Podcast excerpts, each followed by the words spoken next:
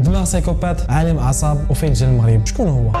واحد النهار في 2005 عالم أعصاب جيمس فالون. بارك في خدمته كيشوف scan ديال شي قتله متسلسلين. باش يفهم شنو اللي مختلف في بنيه دماغ هاد الناس. من باب الصدفة كان كيدرس حتى مرض الزهايمر فكان قدامه scan ديال دماغه هو وحتى ديال عائلته. جيمس كيقول أنه كان كيدوز scan مورا scan فطاح في واحد الدماغ بين أنه الإنسان سايكوباتي لأنه لقى نشاط ضعيف في منطقة ال prefrontal cortex واللي كتلعب دور مهم في التعاطف والضبط الذات. جيمس لاحظ أن هاد ال scan فيه الكنية ديال عائلته. ومني زاد قلب لقى أن هاد ال scan ديال دماغه هو. وفعلا من بعد ما دار البحث ديالو لقى أنه كينتمي لشجرة عائلية مليئة بالقتالة. ومني زاد اختبارات جينية لقى أنه عنده جين المحارب اللي ربطوه بزاف الباحثين بالسلوك العنيف. يعني أن بنية جيمس الدماغية والجينية كتبين أنه مهيئ يكون مجرم خطير. ولكن علاش جيمس هو عالم أعصاب وماشي مجرم؟ السر هو الطفولة. جيمس كيقول بفمه أنا كنت محظوظ جدا لأنه لقيت العائلة اللي قدمت لي الاهتمام والرعاية اللي كنت محتاجهم في الصغر. الأب والأم ديالي خوالاتي وعماتي كلهم كانوا كيعاملوني بطريقة مزيانة وحنينة بزاف. وكيفسر علاش الرعاية الجيدة في مرحلة الطفولة مهمة بزاف في هذه الحالة؟ لأنه الرعاية الجيدة في هذه المرحلة كتأثر على البروتين الناقل السيروتونين الموجود في الدماغ. وهذا الشيء بدوره كيأثر على منطقة سميتها قشره الفص الجبهي البطنية. واللي عادة كيكون نشاطها منخفض عند السيكوباتيين إلا أن هذه المنطقة كتأثر في الطفولة بالمحيط. وبالتالي تجارب الطفولة الإيجابية أو السلبية كتعتبر محورية في تحديد سلوك الشخص من بعد. فين تواصلت مع جيمس؟ هي فين عرفت بلي جا المغرب؟ وصيفط لي هذا التصاور